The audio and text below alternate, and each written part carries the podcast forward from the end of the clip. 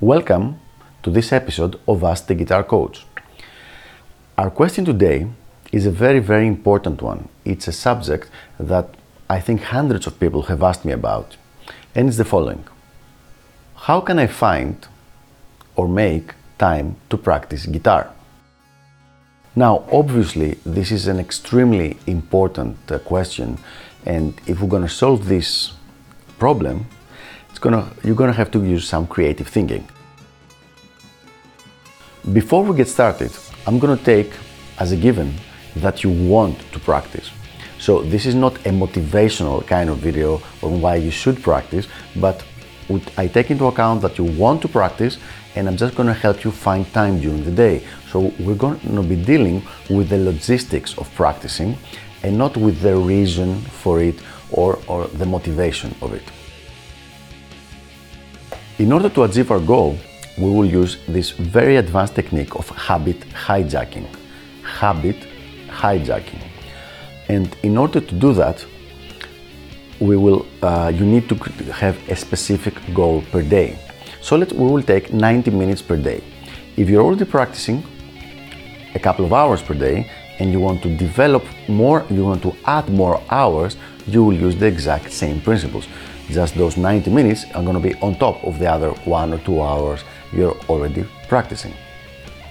So let's see how this habit, habit hijacking things works. As I said, we're going to go for a very specific goal, 90 minutes per day. That will, we will divide that into three 30 minute sessions. So th- 3 times 30 is 90 minutes. Each one of those sessions is, are going to have 3 minutes of warm up and then 27 minutes of playing. Those 27 minutes of playing are going to be divided by 3. So you're going to have a 3 minute warm up, then one subject you're going to study for 9 minutes, another subject for another 9 minutes, and a final third subject for another 9 minutes. Altogether is 30 minutes. And this thing, you're to you know, redo it another two times, you're to repeat it. So altogether, 3 times 30, 90 minutes. So where's the trick, let's say? Where is the hijacking thing? Well, you have to make this 30 minute practice schedule an indispensable part of your day. And in order to do that, you need to connect it with something that you will definitely do every day. An example would be eating dinner. If you eat three or four times a day, there's no way you can go over your day without eating your dinner. So, what you would do is you would take one of those 30 minutes uh, time slots and you would connect it with your eating dinner habit. So every day, before you sit down to eat your dinner, you would have to have completed this 30 minute practice period. Otherwise, you don't eat your dinner. Basically, what we're trying to do is to develop a specific uh, automatic response which is clearly um, outlined in the habit we most of us already have of brushing our teeth before we go to bed. For many people, it has become such an ingrained habit that if you go to bed for whatever reason without having brushed your teeth, you feel that there's something missing and you want to get up and go and brush your teeth. This is the kind of connection we want to develop between your practice schedule and your dinner, or whichever other event you decide to connect it to. So, what other things can you connect your practice schedule to?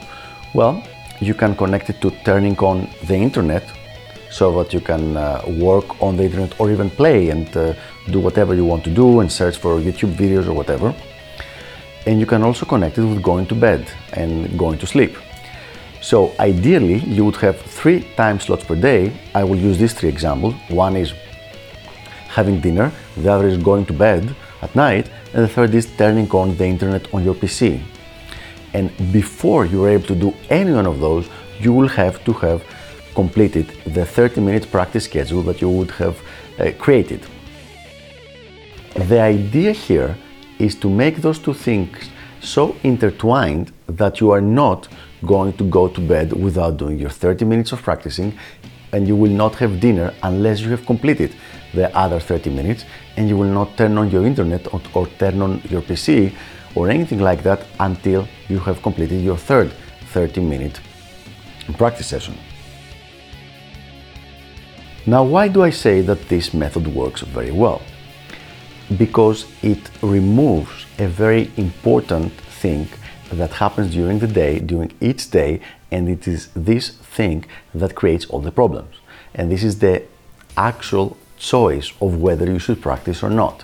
Now, in each day, we take most people, I will say, uh, will practice if they feel like it. So, your practice schedule will depend on your mood of the day. However, the mood for the specific day might be fluctuating and fluctuating wildly depending on how well you slept, on other things that are totally unrelated to your guitar playing, on what you ate earlier on, and several other uh, parameters that you cannot so easily control.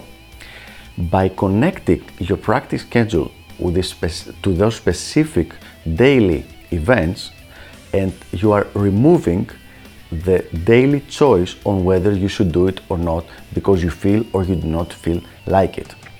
And this is the, the very, very best way to connect it to specific parts of your day and makes it much less likely to not do it.